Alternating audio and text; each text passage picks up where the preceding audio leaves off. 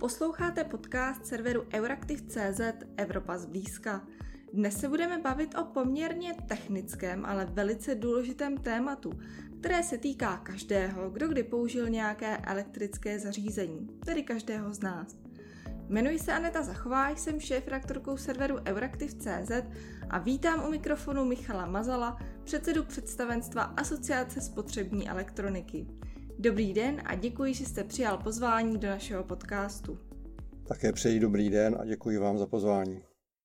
Budeme se bavit o elektronice a zejména o tom, jak se vypořádat s vysloužilou elektronikou.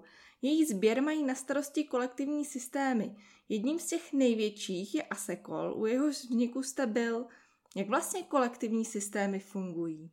Ten zpětný odběr elektrozařízení, tak jako možná i jiných komodit, vyplývá z principu rozšířené odpovědnosti výrobců, která v České republice platí a vyšla v účinnost od roku 2005, s tím, že vychází to z evropských směrnic a předpisů, s tím, že ti výrobci, kteří uvádějí výrobky na trh, měli v té době tři varianty, jak ty své povinnosti splnit, s tím, že to jednou z nich byla ta možnost kolektivního plnění.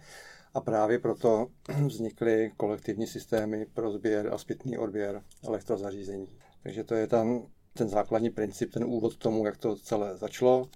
V podstatě základem toho zpětného odběru je mít ta sběrná místa. Takže to byl vlastně první úkol kolektivních systémů.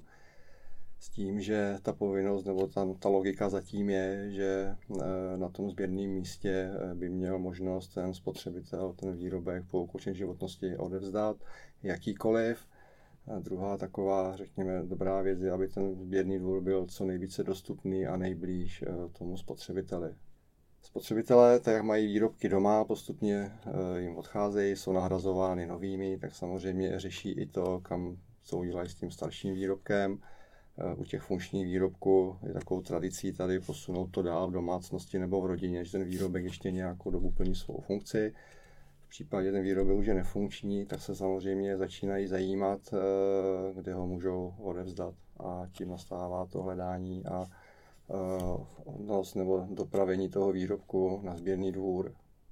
Mm-hmm. Aktuálně to zařízení se dělí do 6 skupin. A kdysi to bylo 10, pak se to změnilo před 2 lety. S tím, že se rozlišují výrobky podle skupin na velká zařízení, chlazení, malé spotřebiče, velké spotřebiče a IT zařízení. A v podstatě ten kolektivní systém je povinen zajistit nebo mít ta sběrná místa na všechny typy těchto typů výrobků. To znamená, že ten spotřebitel má mít možnost, nebo musí mít možnost ten výrobek odevzdat bez ohledu na jeho typ nebo velikost. Takže proto jsou zřizována ta sběrná místa, aby ten výrobek skončil tam, kde má, a mohl postoupit dál v tom procesu při tom ukončení té životnosti. A když jste zmiňoval ty typy vlastně těch elektrozařízení, tak je třeba nějaká kategorie, která je, řekněme, taková nejvíc vytěžovaná, kde skutečně se lidé třeba toho konkrétního výrobku zbavují v mnohem větší míře než třeba v nějakých těch jiných kategoriích?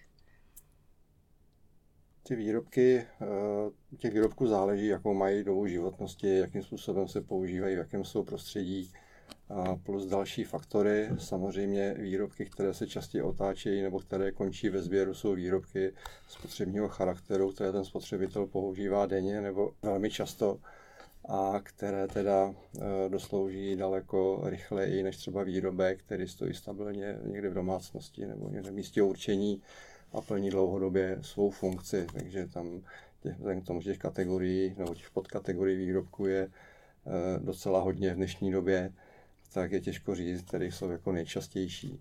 Jo, každopádně, ale je to podle toho typu a způsobu používání toho výrobku. Ten systém vlastně, o kterém mluvíte, tak funguje jenom v České republice, nebo je to takhle, řekněme, globální záležitost, že to takhle funguje zkrátka po celém světě? Není to česká specialita. Rozšířená odpovědnost výrobce, tak ta vychází nebo pochází z evropské směrnice, to znamená, že je závazná pro všechny členské státy, to znamená v rámci celé Evropy. Už tohle bylo před toho dobu to vešlo v platnost implementováno.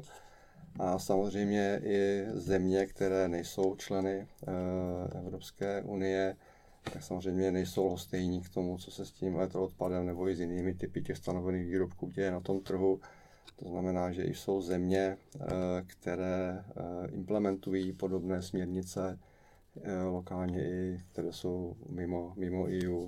Jo, takže ten princip celkem funguje a těch zemí je docela hodně. Samozřejmě nejdou jednak jedné v rámci té směrnice, jsou tam jaké lokální úpravy vzhledem k lokálním zvyklostem, ale ty samotné principy, to znamená tu rozšířenou odpovědnost výrobců, to se snaží aplikovat teda ve většině zemí. Samozřejmě někde jsou dál, někde s tím mají, řekněme, potíže, někde jsou teprve na startu, ale ten princip, který byl zaveden v tom roce 2005 u některých věcí, jako jsou obaly nebo další výrobky, ještě možná dříve v těch letech, tak se ukázal jako funkční. To znamená, že to je jedna z nejlepších cest, jak zajistit ten zpětný odběr. Když se podíváme na Českou republiku, můžeme třeba nějak porovnávat, jak je na tom Česká republika právě se sběrem elektroodpadů v porovnání s jinými evropskými zeměmi. Jak jsme na tom? Já tam možná doplním tu variantu toho, jak to funguje v rámci Evropy. Tak ta legislativa, ta evropská, vychází ze základních principů a základních povinností a potom ty lokální země členské si samozřejmě tu úpravu implementují podle toho prostředí té země. S tím, že teda v České republice to proběhlo nebo bylo nastaveno tak, jak z pohledu výrobců i mého teda nejlépe, jak to šlo. To znamená, že ti výrobci tuto vinnost vzali opravdu od A do Z a vrhli se do toho zpětného odběru ve vším úsilí a ty výsledky, které ta Česká republika má, jsou, si myslím, velmi zajímavé a můžeme je porovnávat i se zeměmi západní Evropy. Jo, takže když se vrátím zpátky k tomu vůbec tomu fungování vlastně toho zpětného odběru nebo té odpovědnosti výrobců, tak samozřejmě jsou rozdíly mezi jednotlivými zeměmi Evropské unie, ale ten základní princip je samozřejmě zachován.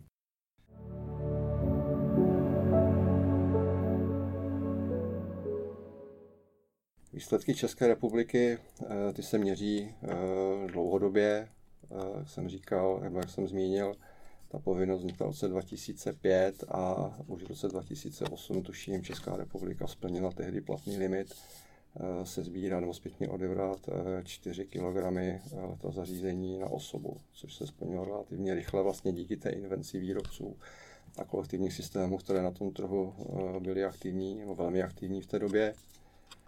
A vlastně každým rokem díky tomu úsilí a dalším aktivitám, které se v tomto směru vyvíjejí, ten sběr samozřejmě narůstá.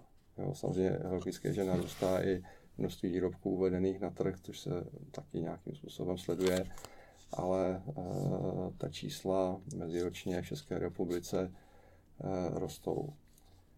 Takovým tím měřítkem, tím hlavním je takzvaná míra zpětného odběru, kdy teda výrobci jsou povinni se sbírat určité procento tohoto zařízení, které se počítá teda právě z toho, kolik uvedou na trh.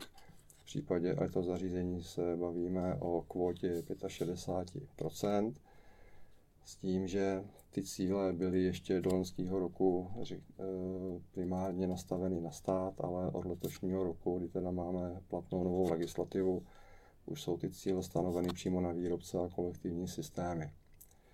Co se týká těch výsledků, tak si myslím, jak jsem už zmínil, jsme opravdu silně porovnatelní i se zeměmi západní Evropy, to znamená i s daleko výkonnějšími ekonomikami.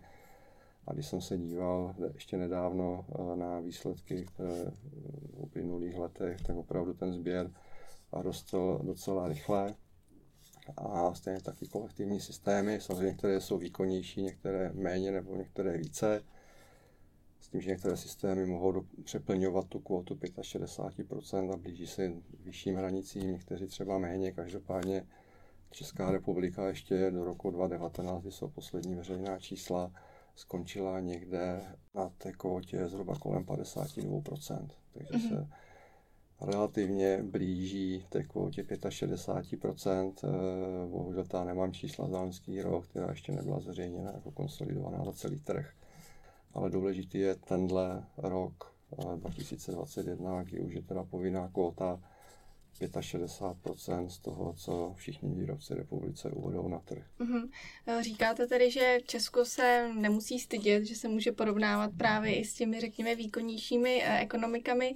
Čím to je, že vlastně České republice se to tak dobře daří? Je tady třeba nějaké specifikum, že třeba lidé jsou tady zkrátka zodpovědnější, nebo co je ten klíč k tomu, že se teda Česká republika může chlubit poměrně pěkným tím číslem ze sbíraného elektroodpadu? Já tam vidím několik faktorů. Ten první jsem již zmínil, to znamená, je to ta zodpovědnost těch výrobců, že opravdu se toho, těch povinností nezalekli a vrhli se do toho kolektivního plnění, dali mu podporu a že ty kolektivní systémy, které jsou založení výrobci a řízení výrobci se snažili ty své povinnosti splnit beze zbytku. Jo. To znamená, zajistili sběrná místa, zajistili tu infrastrukturu, spolupráci a tak dále. Tím druhým faktorem je osvěta. Pokud zřídíte jenom sběrná místa, tak tam asi málo kdo přijde. Jo. To znamená, že se investovalo nemálo peněz, nejen teda do té sběrné sítě a do těch technických prostředků na sběr, ale také do osvěty a v podstatě od roku 2005 ta osvěta probíhá v rámci všech těch kolektivních systémů a myslím si, že to je jako vidět. Ta osvěta, když u toho chviličku zůstaneme, tak i ta osvěta je třeba vlastně z odpovědností těch výrobců, že i výrobci se snaží třeba nějakým způsobem komunikovat k těm svým zákazníkům, třeba už při tom prodeji, že je potřeba zkrátka se o to zboží postarat i po ukončení jeho životnosti. Samozřejmě zákon nebo legislativa pamatuje i na to a byť stručně, tak ty povinnosti jsou tam uvedeny jak na úrovni toho výrobce nebo dovozce nebo prodejce a ta povinnost o tom, že musí informovat o způsobu zpětného odběru, tam je, takže samozřejmě to je ten, ale to je jenom ten základ, jo. Výhodou České republiky je, že kolektivní systémy šly do té osvětě ještě dále a během uplynulých více jak 15 let proběhlo nebo probíhá více osvětových programů nejen pro širokou veřejnost, ale samozřejmě i pro ty nejmenší, to znamená pro ty školy a podobně. A to je ta přidaná hodnota celého toho systému, no, že ty systémy nečekaly na to, až ten spotřebitel přijde, ale že je za prvé informován a za druhé v rámci nějakých určitých projektů, kterých tady bylo mnoho a ještě i mnoho bude, že ten spotřeboval i motivován. To znamená, že to plní jako více věcí najednou, to znamená tu informovanost a zároveň tu motivaci ten výrobek opravdu odnést tam, kam patří, aby s ním bylo nakládáno tak, jak má. Mm-hmm. Jak už jste vysvětloval na začátku, tak Česko vlastně ten systém přebírá na základě evropské legislativy. Evropská unie má stanovené i konkrétní cíle pro ten sběr. Zároveň teď i v posledních měsících jsme viděli, že zrovna v té oblasti, řekněme, ekologie, tak Evropská unie, řekněme, šlape na plyn čím dál tím víc. Chystají se třeba i nějaké změny na evropské úrovni, nějaké, řekněme, navyšování dalších těch již nastavených cílů? Můžeme něco takového očekávat? Očekávat Evropské komise toho můžeme mnoho. Myslím si, že jsou tam velmi aktivní a posouvají ty hranice pořád někam dál. A některé návrhy už jsou teď ve stádiu realizace. Některé návrhy teďka se teprve projednávají, protože to není jenom o té komisi a že se musí projednat taky v rámci členských států. A já teďka si dovolím říct jenom za to elektro. Ta situace na tom v rámci té Evropy je trošinku složitější. Ten cíl 65% se sbíraného z toho, co se uvede na trh. Byť se to zdálo před těmi lety, kdy ten návrh byl schválen jako relativně racionální číslo, tak obecně se teďka ukazuje, že je to velmi ambiciózní číslo, zejména v těch větších zemích, kde teda je větší spotřeba, a kde to teda v minulosti, dejme tomu, i trošku podcenili v rámci těch systémů zpětného odběru.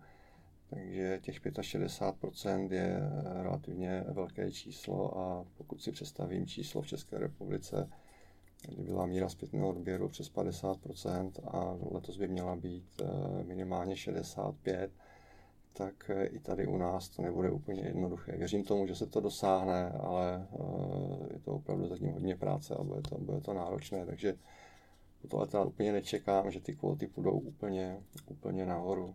Mm-hmm. No. Napadá mě taková navazující otázka k tomu, jak se vlastně takový sběr monitoruje, když jakoby máme ta čísla, kolik tedy procent z těch výrobků se sbíralo, tak jak se to vůbec dá vlastně spočítat? Jednoduše. Je to dané i zákonem a je to i logické, že to, co se ocitne na tom sběrném místě a co ten kolektivní systém nebo individuální výrobce sváží, tak podléhá přísné evidenci. Rozsah té evidence je dán zákonem, takže každý výrobce nebo systém kolektivní tuto evidenci musí plnit a musí být přehledná. To znamená, že eviduje se ten elektroodpad od místa zpětného odběru až po jeho zpracování. Stejně tak se eviduje v rámci výkazu i to množství, které se uvádí na trh. Ano. A veškeré tyhle informace, které ten systém kolektivní pozbírá během kalendářního roku, tak potom vykazuje v rámci roční zprávy ministerstvu, které s těmito údaji dále pracuje. Takže vlastně i třeba pro ty výrobce nebo pro ty kolektivní systémy, řekněme, že to asi není úplně administrativně lehká záležitost, takhle všechno vlastně dokládat, každý kus. Je to nějaká zátěž administrativní? Tak je to samozřejmě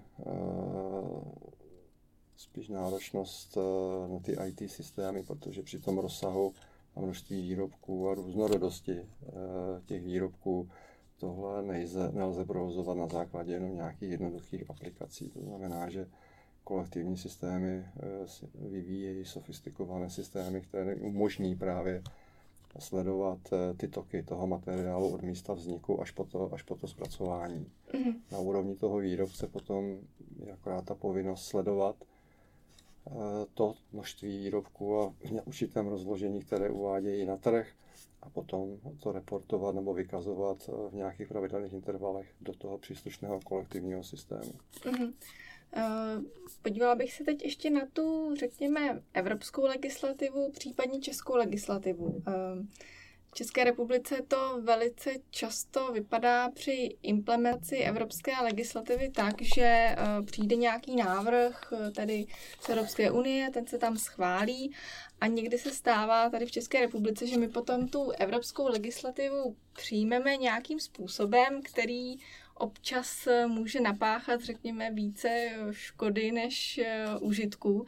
Existuje proto pojem gold plating. Dochází k něčemu takovému i v případě zpětného odběru elektrozařízení, nebo řekněme, že zkrátka Česko přejímá tu evropskou legislativu tak, jak má a všechno běží tak, jak má. Myslím, že Česká republika nebo oblast zpětného odběru není výjimkou. Jo. Takhle evropské směrnice dávají nějaký právní základ a určitý základ právní těch minimálních požadavků. A už jsem to zmínil někde v úvodu. Každá země existuje ekonomicky v určitých podmínkách, má rozdílnou infrastrukturu, ten trh funguje, řekněme, rozdílně jinak a tak dále. To znamená, komise nemůže tou direktivou přesně říct, jak se to má přesně dělat od A až do Z. To znamená, dává minimální požadavky v rámci té směrnice, které musí být samozřejmě implementovány, ale ten stát samozřejmě má potom trošku volnější ruku, aby, teď to řeknu možná lidově, napasoval tu implementaci do těch lokálních podmínek. Ano, takže to si myslím, že je ta nejtěžší práce, která je, a jsme na otevřeném trhu, českém, evropském a tak dále, a ten trh samozřejmě nemůže existovat samospádem. Takže potom nastupuje určitým způsobem regulace. Jo? A potom pokud ta regulace je vyšší, než ta směrnice, řekněme, nabízí nebo udávanou deleguje, tak potom dochází právě k tomu goldplatingu. Jo? Ale ten goldplating, ten není v podstatě jenom důsledkem naroubování té směrnice do českých podmínek, ale samozřejmě je tady nějaký vývoj v každé oblasti v téhle republice. To znamená, že i ty ministerstva nebo úřady, které tyhle normy připravují, tak samozřejmě musí zohlednit i případné pozitiva nebo nedostatky, které na tom trhu jsou, aby opravdu tou regulací zajistili, že ten trh bude fungovat řádně. Mm-hmm. Jo. Bojíme se tady o regulacích, o direktivách. Podle vás, když se v tom systému pohybujete už poměrně dlouhou dobu, tak ta regulace, ta nařízení, ty směrnice a poté ta česká legislativa, tak je to teď, řekněme, nastaveno správně? Nebo jsou tam nějaká úskalí, nějaké věci, které by podle vás byly potřeba změnit, aby to fungovalo ještě líp než teď?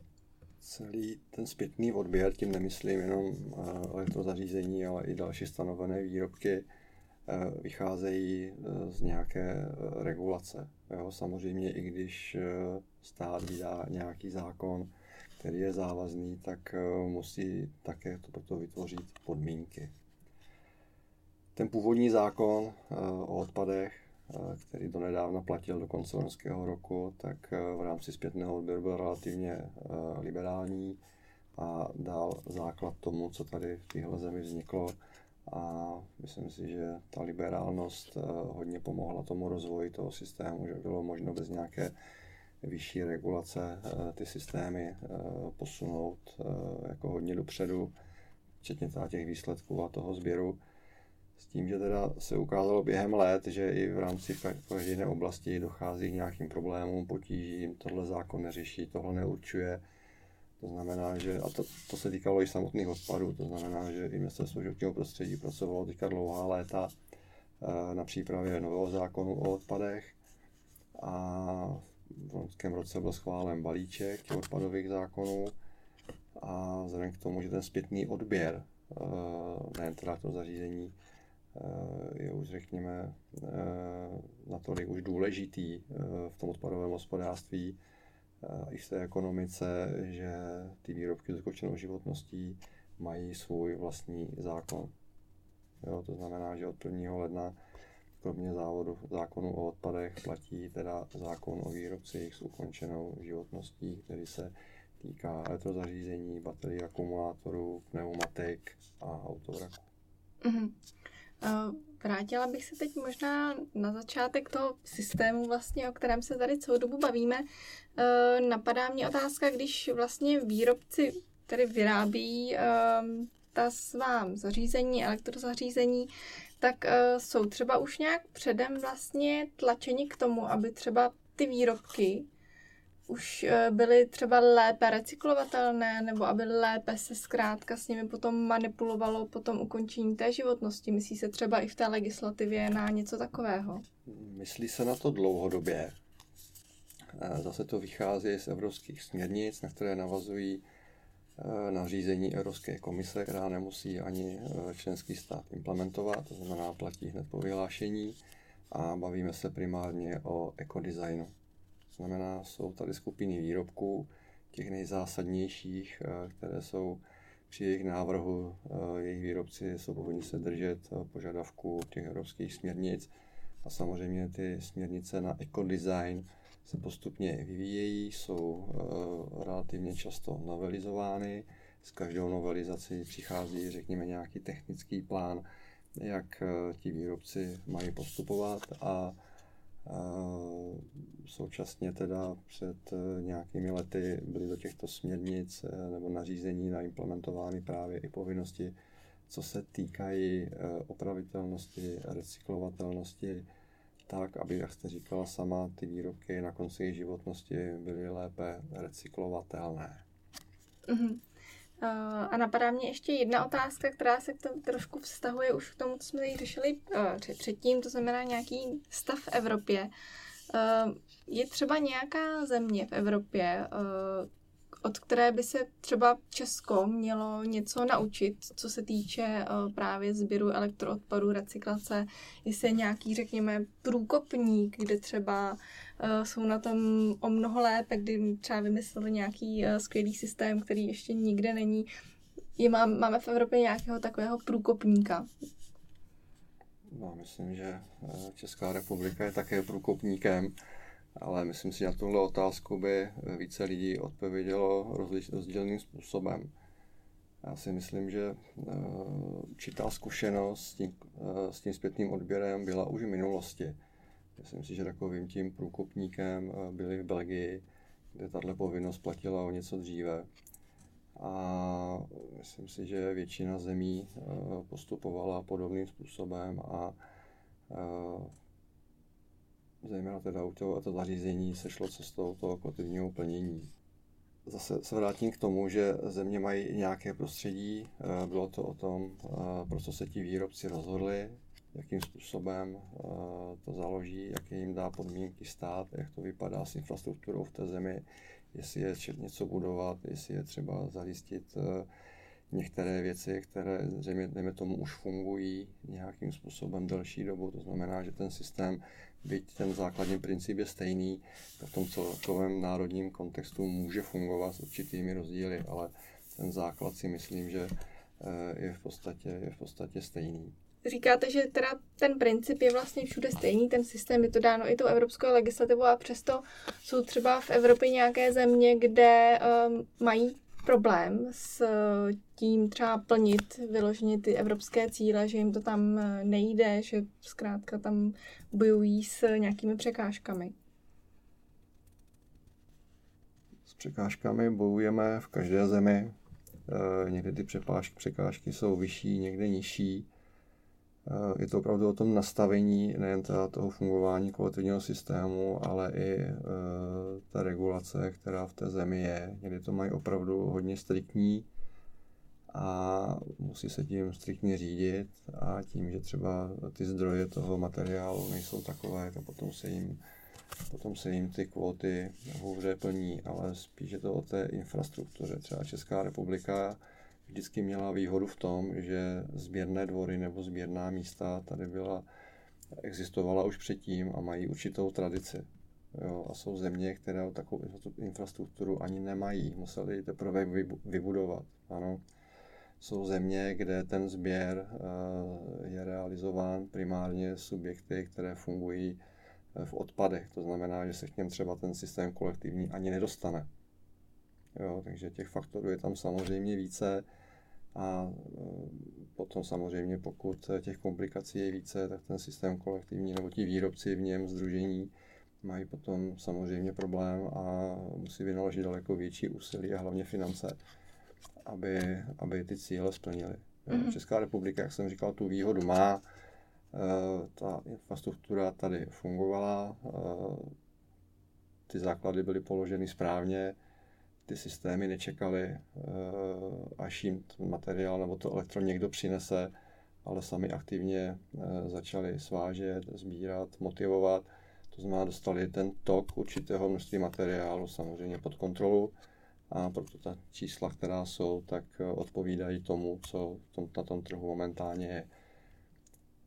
V tom světě to funguje podobně, ale jak jsem říkal, ty systémy, nebo ti výrobci se mnohdy toho materiálu nedostanou, protože ta sběrná místa jsou, řekněme, operována úplně jinými subjekty a mají opravdu problém se k tomu materiálu relativně dostat. Jo? Takže nemusím jezdit daleko, podobně to funguje v Polsku nebo na Slovensku, kde opravdu ten sběr primárně zajišťují nebo sbírají z těch obcí zpracovatelé nebo firmy, které působí v odpadech a ty kolektivní systémy mají trošku stíženou pozici se do těch sběrných míst dostat a uzavřít ty potřebné smlouvy a zajistit ten sběr. Když se vlastně cítím do role někoho, kdo se chce zbavit nějakého elektrozařízení, tak vlastně člověk může potkat na ulicích, v některých obchodech červené kontejnery, které vlastně zřizuje právě kolektivní systém Asekol. Jakou roli vlastně hrají právě tyto červené kontejnery v tom českém úspěchu, že se nám tady daří ta elektrozařízení zpětně odbírat od lidí? Já to vezmu trošku od Adama. Ten úspěch, jak jsem zmínil, je hodně o té osvětě, kterou teda samozřejmě Asekol nikdy nepodceňoval a snaží se tu osvětu posouvat stále samozřejmě dál. A pokud ta osvěta je opravdu správně zaměřená a je viditelná, tak samozřejmě spotřebitelé to nemůžou přehlédnout a začnou následovat tu myšlenku té osvěty. Jo. S tím souvisí i samotný sběr, tak samozřejmě lidé chodí na sběrné dvory se spoustou věcí a mimo jiné také vidí, že tam jsou odebírány i elektrozařízení. Mluvil jsem o té povinnosti, že je povinnost řídit tu sběrnou síť, tak samozřejmě to Asekol zvládlo na jedničku historicky a pořád si tu síť udržuje tak, jak má. Ale to není jenom o ty sběrné síti, ale taky musel tu sběrnou síť vybavit sběrnými nádobami, aby ty zaměstnanci nebo obsluha sběrného místa ty výrobky, které zpětně odeberou, měli kam ukládat. A zase ty sběrné nádoby jsou taky důležité pro další dopravu a přepravu těch zařízení k tomu zpracovateli. To znamená, že na jedné straně tady máme osvětu, uvědomilost občanů, kteří jsou zvyklí třídit, protože slyší ty informace o třídění ze všech stran, jako u Elektra. Za druhý teda je tady zřízená sběrná síť, takže ten občan má kam zajít, což je velmi důležité, může tam odníst cokoliv, tam mu to převezmou, poděkuji mu a ještě to, ten výrobek uloží do nějaké nádoby, které to potom jede dál.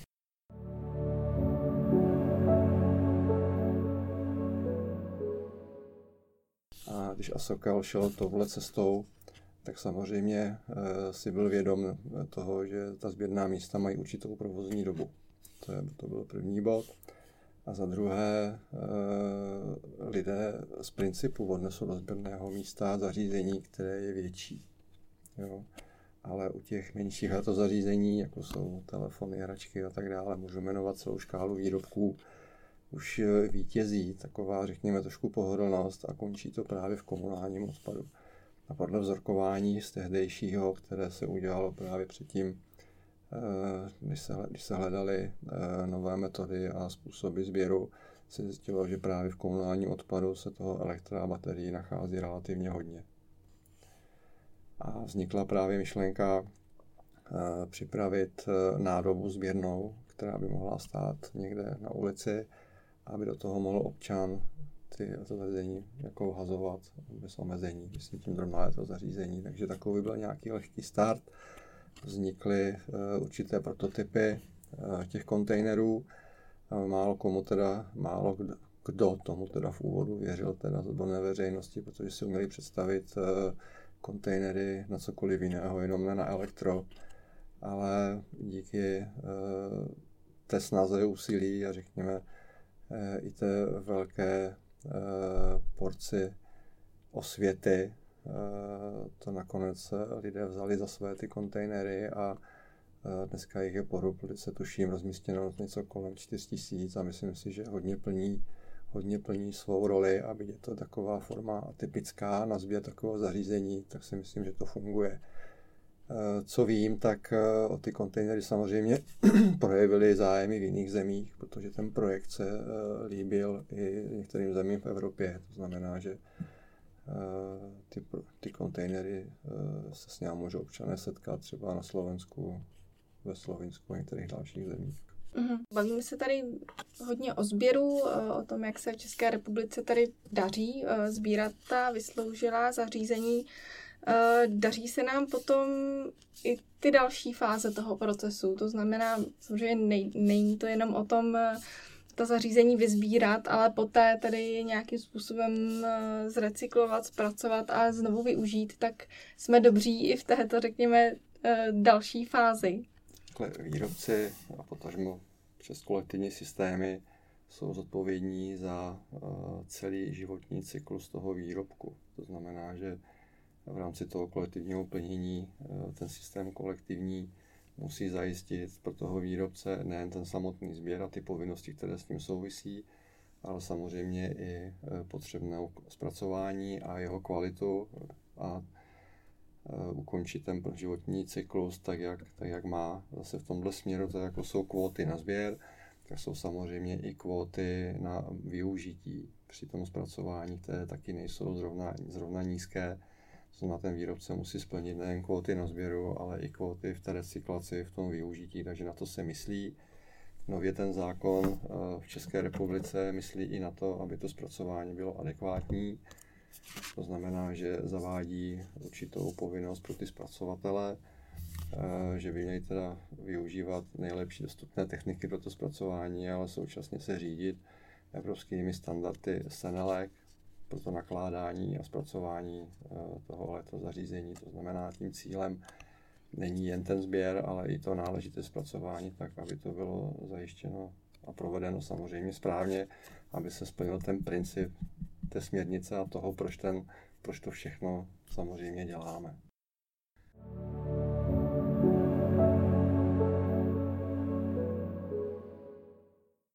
To, co tady ještě nezaznělo, je to, že historicky ten odpadový režim, který byl nastaven obecně ve světě, tak je, dejme tomu, lineární.